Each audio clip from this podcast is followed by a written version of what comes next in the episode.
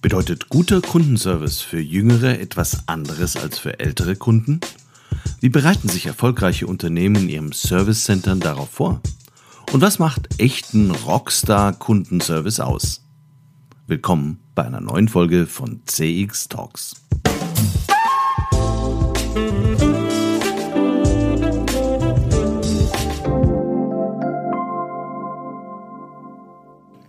Hallo und herzlich willkommen zu einer neuen Folge von CX Talks. Mein Name ist Peter Pörner vom ICEM und ich freue mich sehr, dass Sie wieder dabei sind. CX Talks wird diesen Monat unterstützt von FIR, einem führenden Technologieanbieter für Cloud Contact Center in der Dachregion. FIR entwickelt und betreibt KI-gestützte Software für begeisternde Kundenerlebnisse entlang der gesamten Customer Journey. Mit vier wird Kundenkommunikation erfolgreich. Für euch und für eure Kunden. Die einzigartige Kombination aus künstlicher und menschlicher Intelligenz hebt euren Service auf ein neues Kompetenzlevel. So seid ihr stets mit euren Kunden verbunden. Mehr Informationen zu 4 findest du auf der Website www.4.ai und auf der Sponsorenseite von CX Talks. Seit einiger Zeit beschäftige ich mich mit dem Thema Diversity im CX-Management. In einer früheren Folge habe ich mit Ines Imdahl vom Institut Rheingold Salon darüber gesprochen, ob Frauen bessere CX-Manager sind. Unser Ergebnis war eindeutig Jein. Und der Schlüssel zum Erfolg liegt gerade im Zusammenspiel von unterschiedlichen Fähigkeiten und Perspektiven, die in unterschiedlichen Gruppen eben unterschiedlich ausgeprägt sind. Während eine Customer Experience Manager Rolle in einem Unternehmen allein durch die organisatorische Einbindung und die Besetzung eindeutig zumindest beeinflusst werden kann, ist das Thema Diversity auf Seiten der Kunden normalerweise nicht kontrollierbar. Und gerade im Verständnis und der Beherrschung ganz unterschiedlicher Anforderungen an die gewünschte Customer Experience liegt der Schlüssel zum Erfolg des Unternehmens. Diversity ist so gesehen erstmal ein Fakt, den es zu berücksichtigen gilt. Nur wenige Stellen im Unternehmen sind tagtäglich mit dieser komplexen, unterschiedlichen Bedürfniswelt konfrontiert. Vor allem der Vertrieb und der Customer Service. Während ein Vertriebler im Zweifel bestimmte Kundengruppen etwas weniger intensiv bearbeitet, schließlich sollte die Chemie ja stimmen, kann sich das der Mitarbeiter im Customer Service normalerweise nicht aussuchen. Zudem ist auch die Ausgangssituation, ich habe ein Problem mit dem Produkt X oder mein Bankenlogin funktioniert wieder nicht, häufig emotional schon etwas vorbelastet. Ich habe größten Respekt vor all den Menschen, die diese Arbeit in einem anstrengenden Umfeld leisten. Und man kann es nicht oft genug sagen, exzellenter Customer Service ist ebenfalls ein sehr wichtiger Schlüssel zum Erfolg von Unternehmen. Nachdem wir uns Unterschiede zwischen Männern und Frauen in ihren Erwartungen bereits angeschaut haben, hat mich diesmal das Thema der Unterschiede zwischen einzelnen Generationen, also Boomer, Generation X, Y oder Z, interessiert. Wir wissen ja, dass die Anforderungen an die Arbeitsbedingungen und auch die Bedeutung von Besitz in diesen oft untersuchten Geburtskohorten zum Teil sehr unterschiedlich sind. Das sollte sich doch entsprechend ja sowohl auf Seiten der Kunden als auch auf Seiten der Contact Center Mitarbeiter bemerkbar machen. Um diesen Fragen nachzugehen, habe ich mir heute Dennis Sievers eingeladen. Dennis ist Berater und Coach mit einem besonderen Fokus auf den Kundenservice, und zwar sowohl für den Vertrieb als auch Contact Center Mitarbeiter. Einig sind wir uns beide über die Bedeutung des Kundenservice für Unternehmen. Mich als jemand zwischen Boomer und Generation X hat in unserem Gespräch vor allem interessiert, ob man unterschiedliche Perspektiven oder Schwerpunkte auf den Kundenservice legt, wenn man selbst unterschiedlichen Generationen angehört. Dennis ist zum Beispiel Jahrgang 1987 und damit ein Vertreter der Generation Y, also ideale Voraussetzungen für ein spannendes Gespräch mit einem interessanten Menschen, der aufgrund eigener Erfahrung ein sehr klares Menschen- und Serviceleitbild entwickelt hat.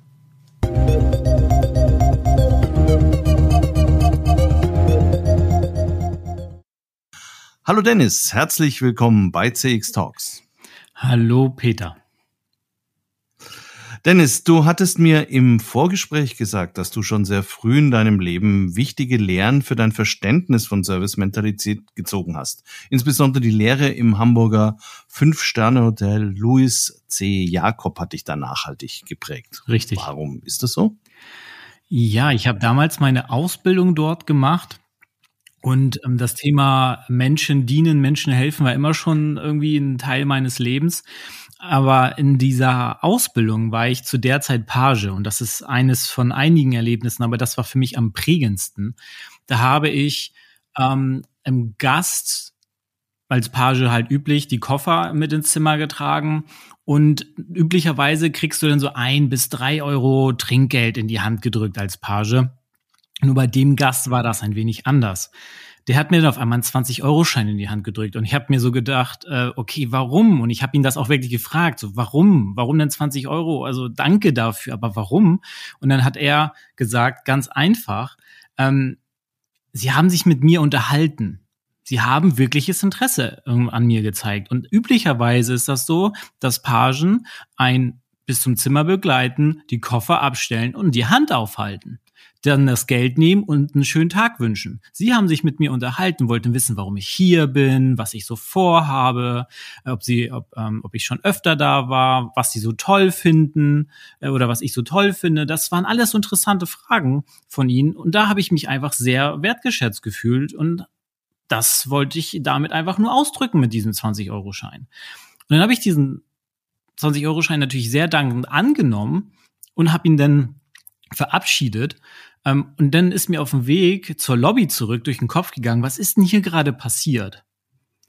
Und dann ist mir aufgefallen, dass er gesagt hat, er hat sich wertgeschätzt gefühlt, weil ich ihn Fragen gestellt habe, weil ich mich für ihn interessiert habe. Und dann war für mich klar, okay, es ist nicht nur das, was wir tun, ist der Service im Hotel, sondern auch, was ich mache und wie ich den Gast sehe oder halt auch in Unternehmen Kunden, wie sehe ich ihn? Fühlt der sich gesehen? Und das ist dann für mich der Knackpunkt gewesen, was mich durch all meine beruflichen Wege mit begleitet hat, dieses ich möchte und muss dafür sorgen, dass sich die Menschen gesehen fühlen und einen guten Service bekommen und dann habe ich sie gleichzeitig auf meiner Seite und somit ist das Thema für mich dann entstanden, dass man Kunden und Gäste halt in Fans verwandelt.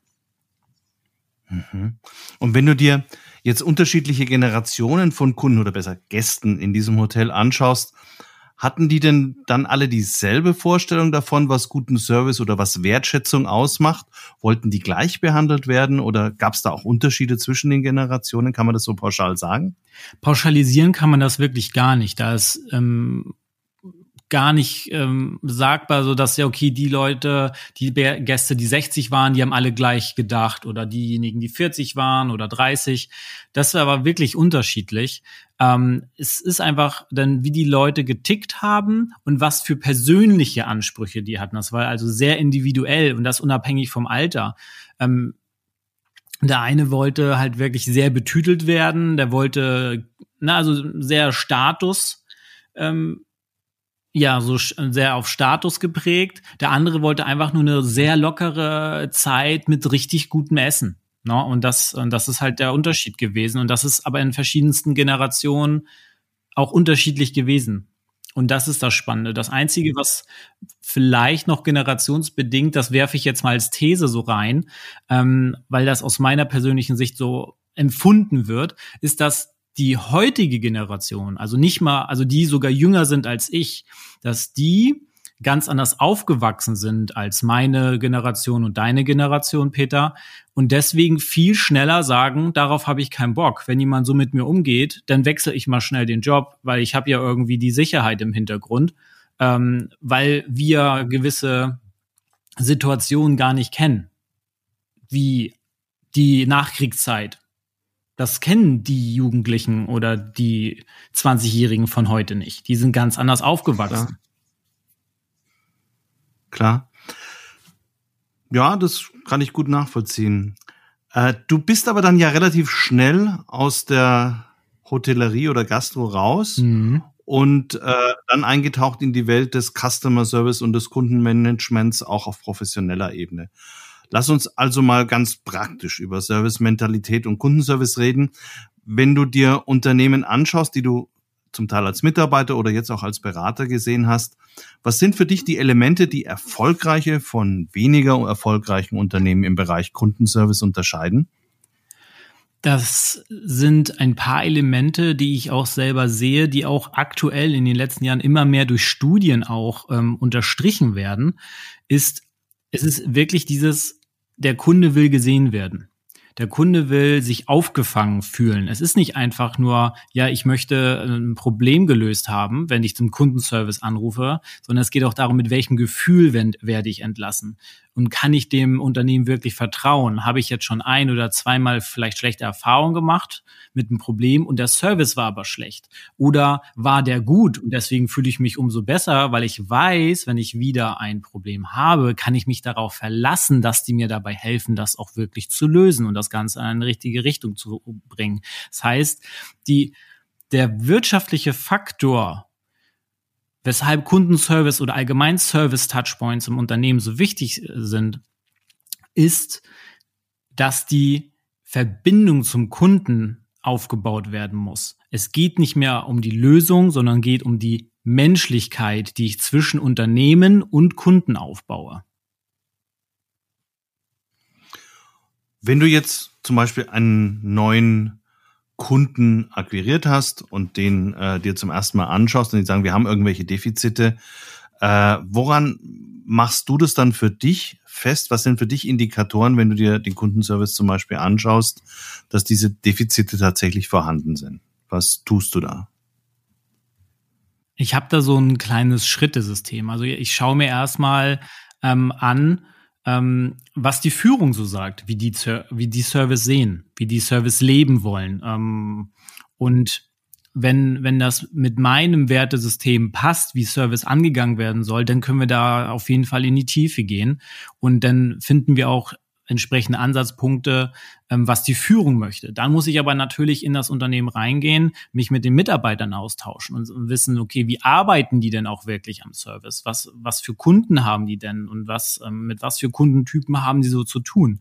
Und dann analysiere ich anhand der Gespräche, wo eventuell im Service denken oder auch in, in, in, in dem Arbeitsabläufen der Mitarbeiter vielleicht auch so ein paar Blockaden sind, ähm, die vielleicht dieses diesen Service-Standard, den das Unternehmen eigentlich abrufen will, ähm, gar nicht abrufen kann, weil das interne Prozesse sind oder interne Denkblockaden, entweder in der Abteilung grundsätzlich oder bei einzelnen Mitarbeitern, weshalb gewisse Performance ähm, Performances gar nicht abgerufen werden können.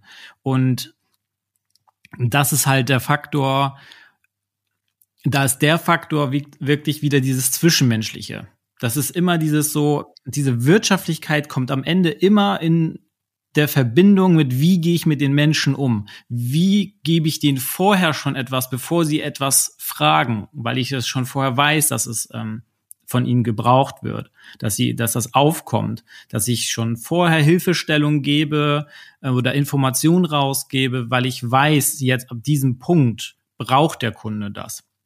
Also auf so eine Sachen achte ich halt, dass diese Kontaktpunkte halt auch wirklich effizient sind und gleichzeitig diese Verbindung zwischen den Kunden und dem Unternehmen aufgebaut wird.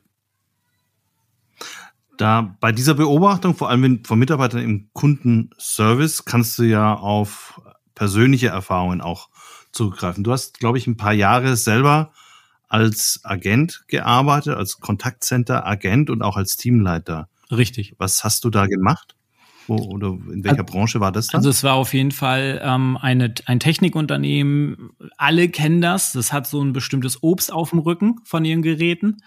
Ähm, und da war ich selber, äh, da war ich selber im Kundenservice, im telefonischen Kundenservice tätig. Ähm, ich habe selber innerhalb von fünf Monaten habe ich 7000 Telefonate abgewickelt. Das sind 60 bis 70 Telefonate pro Arbeitstag, wenn man es runterrechnet. Dann habe ich selber drei verschiedene Teams geführt. Mir wurden Teams gegeben, die 70 Prozent Kundenzufriedenheit hatten und ich habe die mit bestimmten Methoden und Maßnahmen ähm, mit dem Team zusammen auf über 90 Prozent Kundenzufriedenheit auch langfristig bringen können. Und ähm, da habe ich halt gemerkt, dass viele Mitarbeiter, die waren, warum auch immer, konnten die nicht performen.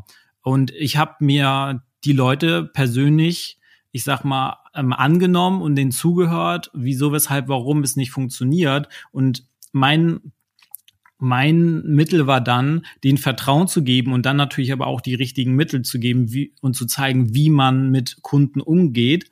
Ähm, und das hat sich dann am Ende des Tages bewährt durch ganz einfache Methoden und Schritten ähm, ohne Leitfaden. Das sind, es sind Strukturen, die man da aufbaut, aber da kann sich der Mitarbeiter ganz frei bewegen und dadurch baut sich eine persönliche Verbindung zum Mitarbeiter auf, die der Kunde dann hat, weil er merkt, der Mitarbeiter arbeitet nicht irgendwas ab. Der hat zwar seine Arbeitsweise, die effektiv ist, um mir zu helfen, aber der ist bei sich. Das ist seine Persönlichkeit und damit, mit der kann ich mich auch verbinden. Und gleichzeitig versucht der Mitarbeiter natürlich auch, sich mit dem Kunden zu verbinden, damit diese Kundenbindung stattfindet. Denn ein Kunde, der lange beim Unternehmen bleibt, weil er sich wohlfühlt, weil er sagt, okay, das Unternehmen ist ein entsprechender Partner, gibt auch länger Geld aus. Und das ist halt der wirtschaftliche Faktor. Außerdem, wenn man Kunden perfekt abholt, obwohl die Probleme haben, dass man den die mit einem sehr guten Gefühl entlässt und das Problem gleichzeitig gelöst hat, ist die Abwanderungsquote der Kunden natürlich gleichzeitig auch deutlich niedriger, was sich auch wiederum auf die Umsätze des Unternehmens auswirkt. Und ähm, das sind wirklich einfach nur ganz einfache Methoden und Strukturen, die man da etabliert hat. Und natürlich, dass man den Mitarbeitern mitgibt, dass die Wertschätzung der Kunden immer höchste Priorität hat. Und auch wenn man schon 30 Telefonate geführt hat und ich denke als Mitarbeiter, die im Kundenservice arbeiten, wissen, oh, dann ist man irgendwann ausgelaugt, aber dass man immer im Hinterkopf hat, für diesen Kunden zählt gerade in diesem Moment dieses eine Telefonat.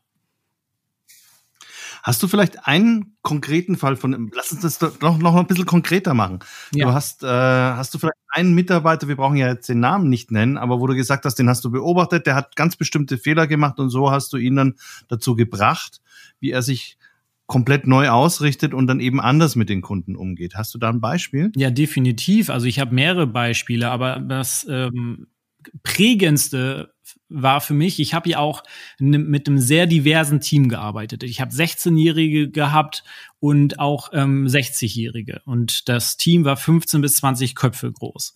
Und ähm, ich hatte einen älteren Mann im Team, der war, der war 60 und der war vorher ähm, Geschäftsführer von einem Unternehmen. Das hat sich aber irgendwas entwickelt, dass er dann damals diesen Job verloren hat und leider wegen seinem Alter keine neue Position mehr bekommen hat in, in seiner Branche. Und dann wurde er ähm, halt vom Arbeitsamt vermittelt. Und dann hat er halt ähm, im Kundenservice angefangen und er war so ein so leicht ruppiger Kerl. Ähm, und in seinem Kopf war einfach, ja, ich, ich muss dem Kunden was das Problem lösen. Das reicht schon. Die werden dann schon glücklich sein. Und der hatte aber eine sehr schlechte Kundenzufriedenheit, die wir ja auch anhand von Umfragen gemessen haben. Und er hat sich immer gewundert, warum das so ist, weil er denen doch hilft. Und wir haben dann echt einige Gespräche gehabt. Ähm, und ich habe ihm immer Tipps gegeben, wie man was ähm, besser machen kann. Und die Tipps haben ja auch bei den anderen Kollegen gewirkt. Und ich habe selber auf ähm, eingesetzt. Und er hat mir nie geglaubt, wahrscheinlich, weil ich zu dem Zeitpunkt, er war 60, ich, ich war da, ja genau, ich war da 24. Ähm, und da denkt sich so ein älterer Herr, der schon in Führungsposition war, was will der Knirps mir denn sagen? Ich glaube, das kennt dann jeder irgendwie. Ähm, oder kann das nachvollziehen. Und da gab es eine Situation, da hat er mit dem Kunden telefoniert und er selber wurde wieder so ein bisschen ruppiger und dann hat der Kunde wohl gesagt, oh, ich will hier einen Vorgesetzten sprechen und normalerweise gehen wir Teamleiter nicht in die Telefonate rein. Aber ich habe in dem Moment, habe ich gesagt, okay, gegen diese Regel breche ich jetzt einfach mal, weil ich möchte dem Herrn, mein, Team, mein Teammitglied, der ist mir so wichtig, ich will ihm jetzt ähm, zeigen, was wir jetzt machen können. So, und dann habe ich gesagt zu ihm, gib mir mal bitte das Telefon. Dann habe ich das Telefonat übernommen, habe nicht mal fünf Minuten geredet und habe genau die Methoden eingesetzt, die ich ihm die ganze Zeit gepredigt habe, über Monate hinweg. Danach habe ich den Kunden beruhigt, ich habe den Kunden in die richtige Richtung gelenkt, der Kunde hat ähm, die Lösung bekommen, die er brauchte. Ähm, und ähm, am Ende saß der Kollege mit, ja, mit sehr tiefem Kinn ähm, da hat sein Telefonat mit dem Kunden dann beendet und kam dann am Ende zu mir, äh, zu mir und hat gesagt, Dennis, was hast du da gerade gemacht? Warum war der Kunde auf einmal so ruhig? Und da habe ich ihm einfach nur erklärt, er da, ich habe das gemacht, was ich dir die ganze Zeit predige, was super hilft. Und ähm, ich habe mir einfach die Chance genommen. Du weißt, normalerweise gehe ich nicht an die Telefonate ähm, mit ran. Ich habe einfach nur die Chance gesehen, dir zu zeigen, dass das funktioniert, wo, was wir die ganze Zeit trainieren. Und ich, ich, ich habe halt gesehen, er brauchte das. Er, ihm musste das irgendwie vorgelebt werden. Er ist so ein Typ, den kann man das nicht äh, sagen und er soll es machen, sondern man muss es ihm vorleben. Und danach war er die treueste Seele überhaupt und er war sozusagen, ich habe aus diesem Mitarbeiter einen Fan von mir gemacht. Der hat jedes Projekt, was ich innerhalb der Firma vielleicht noch unterstützt habe, hat er auch unterstützt.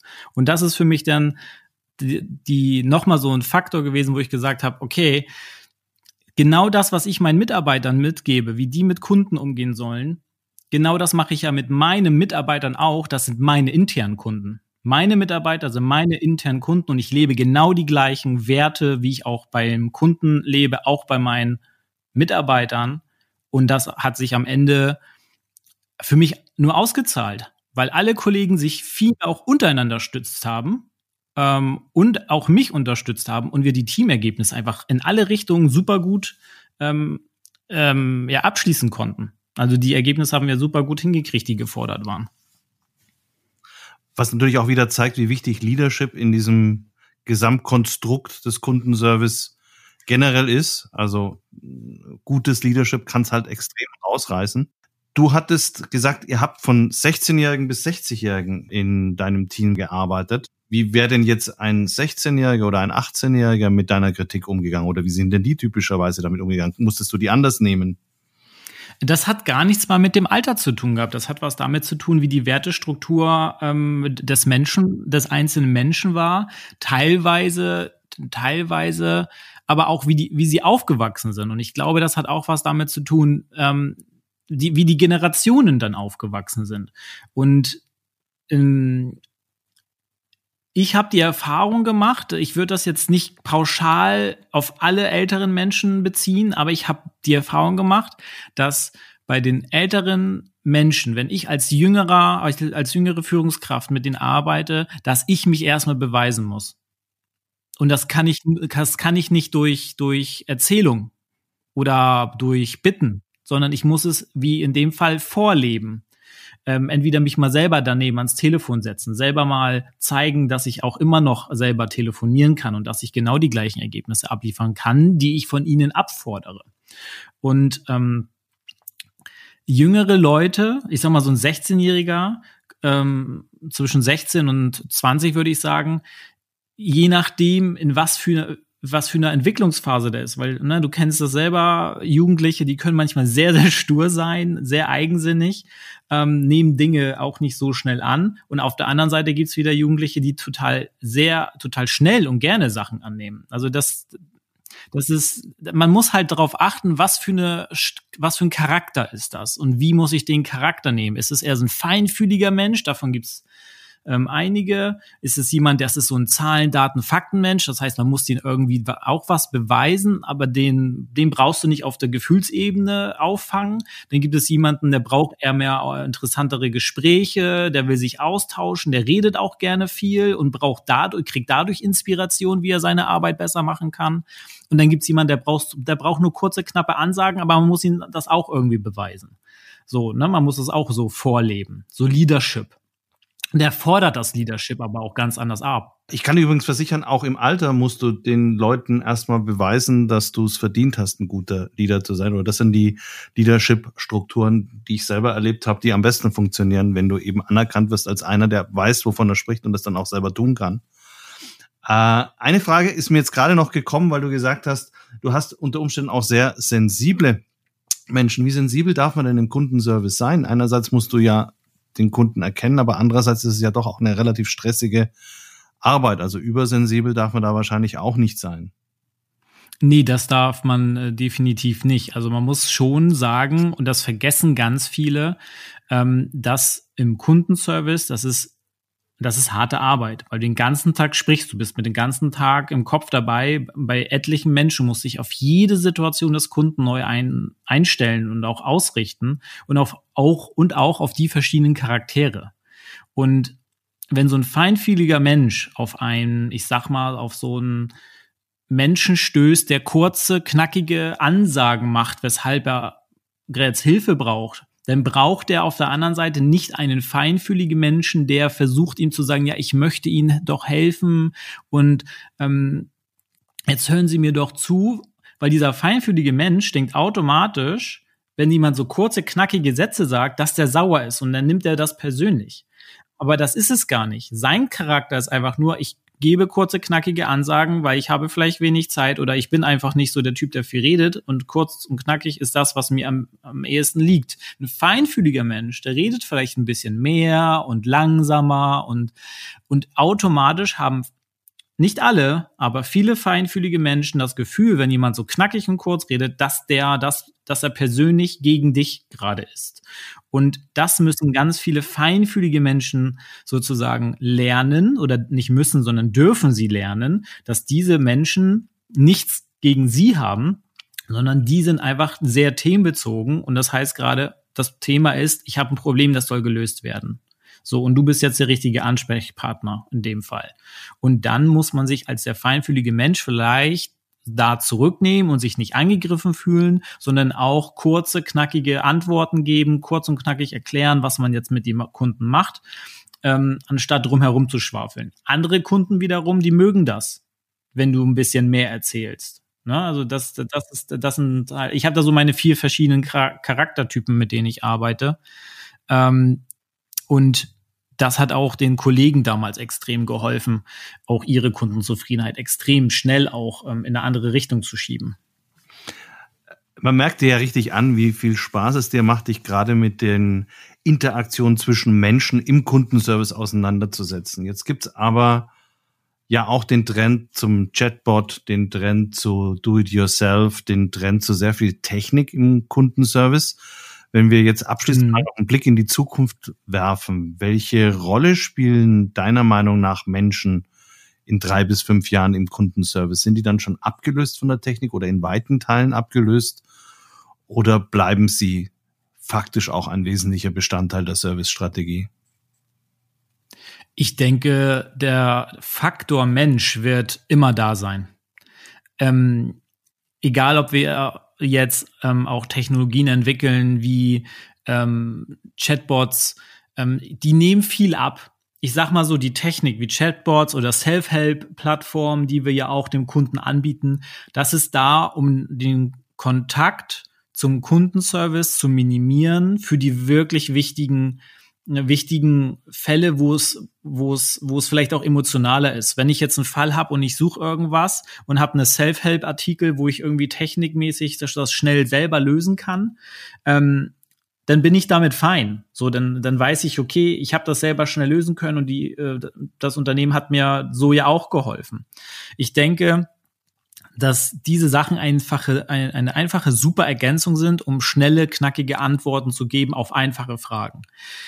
Habe ich aber schwierigere Fragen, emotionalere Fragen oder weil ich als Kunde emotionaler bin, brauche ich den Mensch. Ein Chatbot kann so gut wie möglich Texte auf Texte antworten, wie er mag. Ich werde trotzdem emotional, aber nicht als Kunde aufgefangen und kriege nicht das Gefühl, dass das Unternehmen und die Mitarbeiter dahinter ein entsprechender Partner sind, mit dem ich langfristig zusammenarbeiten will, wenn es mir als Kunde gerade schlecht geht.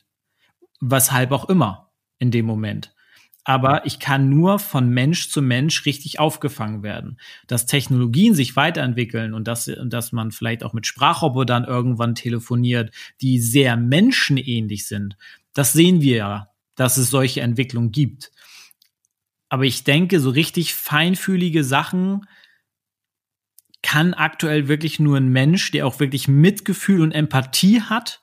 Und die Technologie gibt das aktuell noch nicht so gut her, dass man sich als Kunde so gut aufgehoben fühlt. Deswegen denke ich, Menschen wollen mit Menschen immer noch sprechen, gerade dann, wenn sie das Gefühl haben, sie brauchen jemanden an ihrer Seite, einen Partner, der ihnen gerade hilft.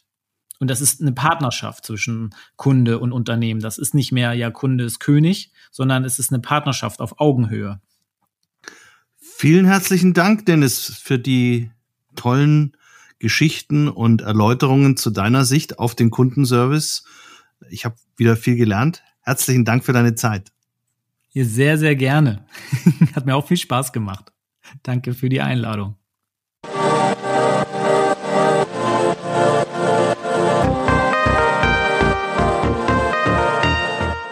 Das war Dennis Sievers. Dennis ist Berater und Coach mit einem besonderen Fokus auf den Kundenservice. Ich habe für mich wieder einmal mitgenommen, es ist weder das Alter noch das Geschlecht noch die soziale oder geografische Herkunft, die das Kundenerleben positiv oder negativ beeinflussten. Letztendlich geht es um eine klar nach außen gezeigte Haltung und ein positives eigenes Menschenbild. Das führt in der großen Mehrheit der Fälle zu besseren Begegnungen mit Kunden im Service oder Vertrieb. Und ich kann Ihnen versichern, dass man das auch in Kundenbefragungen messen und belegen kann. Damit sind wir am Ende der heutigen Episode angelangt. Ich würde mich sehr freuen, wenn Sie uns folgen weiterempfehlen oder vielleicht auch einmal eine Beurteilung auf Apple, Spotify oder Amazon Music für CX Talks hinterlassen. In zwei Wochen gibt es die nächste Folge. Bis dahin bleiben Sie uns gewogen und rufen Sie die nächste Folge wieder ab. Ich freue mich auf Sie.